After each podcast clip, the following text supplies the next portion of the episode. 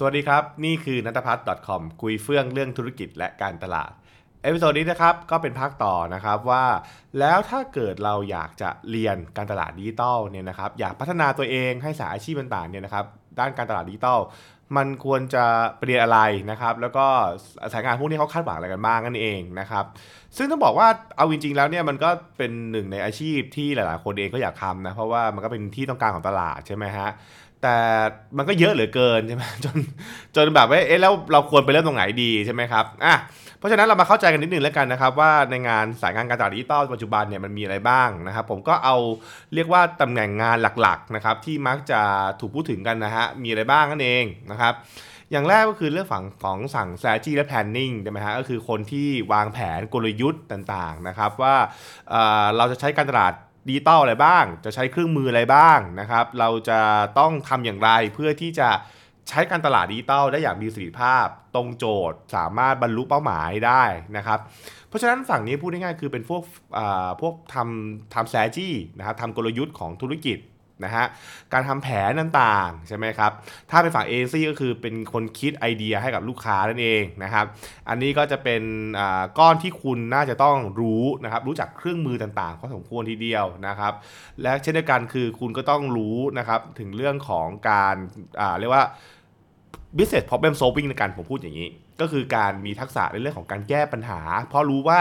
เราจะเอาเครื่องมืออะไรไปแก้ปัญหาอะไร รู้จักวิเคราะห์ปัญหานะครับตีโจทย์ให้แตกนั่นเอง ซึ่งถ้าเกิดว่าพูด strategy พวกนี้เร็วๆนะฮะก็จะบอกว่าคือคุณต้องรู้ก่อนว่าโอเค เราจะทำการตลาดดิจิตอลกับใครใช่ไหมครับลูกค้าคือ segment ไหนใช่ไหมฮะ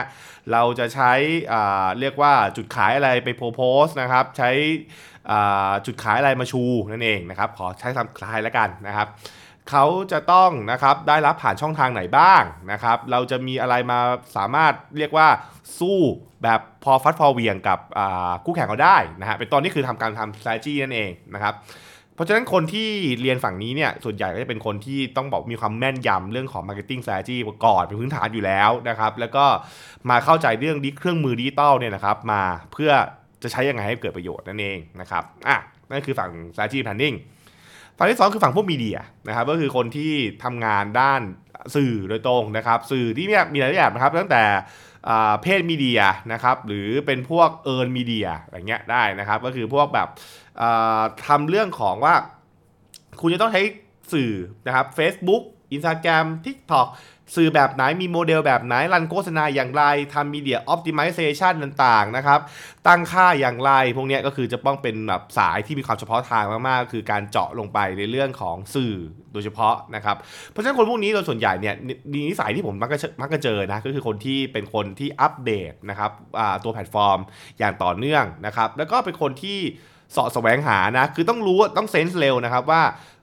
คนดูสื่อแบบไหนนะครับ สื่อแบบไหนมีเงื่อนไขอะไรที่ work ไม่ work อย่างไรนะครับ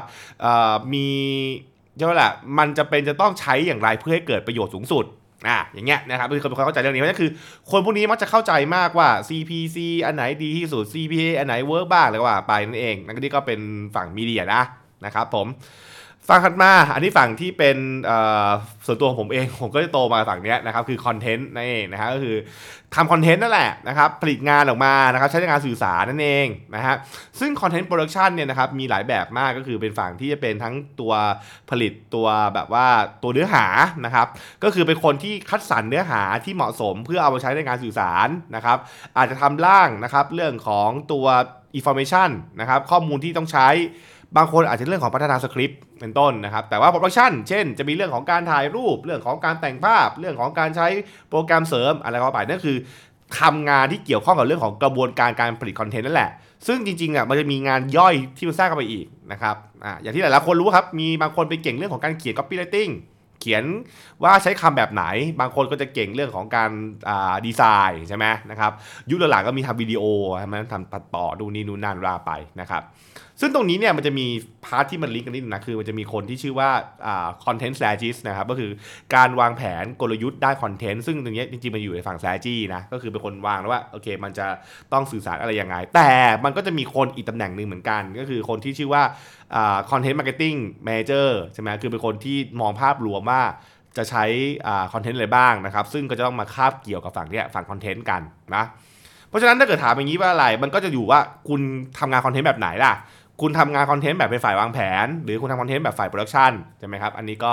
ไปดูกันนะฮะถัดมา developer นะครับก็คือพวกพัฒนาไอ้พวกเว็บแอปอ่าพวกแบบเว็บแอปพลิเคชันต่างๆนะครับหรืออะไรก็ตามที่มันเกี่ยวกับเรื่องของการเขียนโปรแกรมเรื่องของการทำเทคนิคอะไรบางอย่าง นะฮะอันนี้ก็จะมีคนที่มีความชำนาญเรื่องนี้เฉพาะนะครับ เช่นเว็บไซต์นะครับมันจะต้องมีการทำเรียกว่าเขียนเว็บอย่างไรนะครับ มีการติดโค้ดอย่างไรนะครับ มีการใช้เรียกว่าโมดูลไหนบ้าง ต้องใช้ปลั๊กอินอะไรบ้างนั่นเอง นี่คือ developer จะเข้ามาดูแลนะครับ ก็คือเพราะว่าทุกวันนี้เนี่ยนอกจากแพลตฟอร์มหลักที่เราใช้อย่างพวกแพลตฟอร์มพวก Facebook ซึ่งเป็นแพลตฟอร์มคนอื่นใช่ไหมมันจะมี owned media ที่เราต้องดูแลเหมือนกันนะครับ ซึ่ง developer เองก็ต้องรู้นะครับว่าวันนี้นะครับเรามี owned media อะไรบ้าง ต้องทำงานอะไรบ้างนะครับอันนี้ก็จะเป็นสิ่งที่ฝึกได้เหมือนกัน ซึ่งบางคนก็ถนัดเรื่องนี้จริงคือเป็นเป็น dev เลยนะครับเป็น dev เพื่อทำงานเรื่องนี้โดยตรงก็มีงานเหมือนกันนะครับ digital marketing ก็ต้องใช้งานนะก็คือต้องมีคนที่เป็น developer เก่งๆในการที่จะ โอเค ไปพัฒนาตัวแบบว่าไม่เป็นไม่ว่าจะเป็นแอปพลิเคชันนะครับหรือบางทีคือเว็บไซต์ของเรานะครับเพื่อให้มันสามารถรีบประสิทธิภาพได้สูงสุดนั่นเอง ซึ่งก็จะเชื่อมโยงกับ อีกแผนกหนึ่งก็คือฝั่งที่เป็นพวก Data Analytics ใช่ไหมก็คือคนที่วิเคราะห์เรื่อง Data โดยตรงนะครับ รู้ว่า Data เอาทำอะไร Data ไหนสำคัญบ้างปลความหมายวิเคราะห์นำเสนอข้อมูลต่างๆ ซึ่งคนพวกนี้ก็ต้องมีความความชำนาญเรื่องของพวก Data Strategy นะครับ รู้ว่าต้องใช้ Data ทำอะไรนะครับ รู้เรื่องของ Stat ต่างๆ วิธีการวิเคราะห์นะครับ Marketing Analytics เนี่ยก็จะคิดเรื่องของ Data นะครับก็สุดท้ายเป็นก้อนที่ผมรู้สึกว่า จริงๆก็สำคัญนะ คือคนที่เราเรียกว่าเหมือนแบบเป็นคนทำให้ทุกอย่างมันเคลื่อนไปด้วยกันนะฮะก็คือ project management นะครับ ก็คือคนที่รู้ว่าเฮ้ยจะทำในเรื่องเนี้ยต้องทำอะไรกันบ้าง มีใครมาเกี่ยวข้องบ้าง แล้วทุกคนเนี่ยจะรวมกันไปยังไงใช่ไหมก็คือคนที่ทำเป็นพวก project management นะครับ อันนี้ก็จะพวกกับพวก campaign manager ใช่ไหมครับ ก็จะเป็นคนที่ต้องมีรู้แหละว่าเกิดอะไรขึ้นบ้าง และจะทำไงให้มันเกิดขึ้นได้ใช่ไหมฮะขณะเดียวกันเองเนี่ยคนที่เป็นสายพวกนี้นะครับบางที่ก็จะแบบก็คือไปทำงานพวกแบบโอเออะไรอย่างนี้ก็ได้นะก็คือเป็นพวกแบบบริหารลูกค้าอะไรอย่างเงี้ยก็คือสามารถที่จะเอ่อเรียกว่าคุยกับลูกค้าแล้วเข้าใจว่าจะเกิดขึ้นอย่างไรนะครับ ซึ่งบางคนก็จะไปทำงานด้าน project manager โดยตรงเป็น PM ก็ได้เหมือนกันนะนะครับอันนี้ก็แล้วแต่คือต้องบอกว่าด้วยสกิลพื้นฐานพวกเนี้ยคุณจะทำงานได้หลายตำแหน่ง นะครับ ก็ดูตามเหมาะสมแล้วกันนะครับต้องบอกว่าผมเองผมก็ต้องบางทีผมก็หาเรียกว่าอะไรหาขาคนที่เป็น Account เนี่ยนะครับดูแลลูกค้าเนี่ยนอกจากมีความทักษะเรื่องของการดูแลลูกค้าแล้วก็ดูเรื่องของ Project Management ด้วยเพราะว่าเป็นคนที่ต้องรู้ว่าคุณจะเอาอะไรต่ออะไรอะ่ะไม่งั้นเดี๋ยวจะกลายเป็นว่าแค่เป็น Messenger ผมก็ไม่อยากได้ใช่ไหมครับ อันนี้เดี๋ยวคนบอกว่าเอ๊ะทำไมคุณแก่เราตำแหน่งพวก AE AD มาให้มาทำเรื่องของ Project Management ด้วยผมบอกว่าบางทีก็เกี่ยวนะ นอกจากนี้นะครับมันจะมีงานอื่นๆอีก อย่างเช่น client service ใช่ไหมก็คือฝั่งพวกเป็น account ต่างๆนะครับถ้าเกิดเป็นพวกฝ่าย agency ก็คือบริหารพวกคนที่ทำงานเรียกว่าคนลูกค้านะฮะก็คือไปไปคอยรับลูกค้าลูกค้าต้องการอะไร ซึ่งพวกนี้จะต้องเก่งในแง่ของการ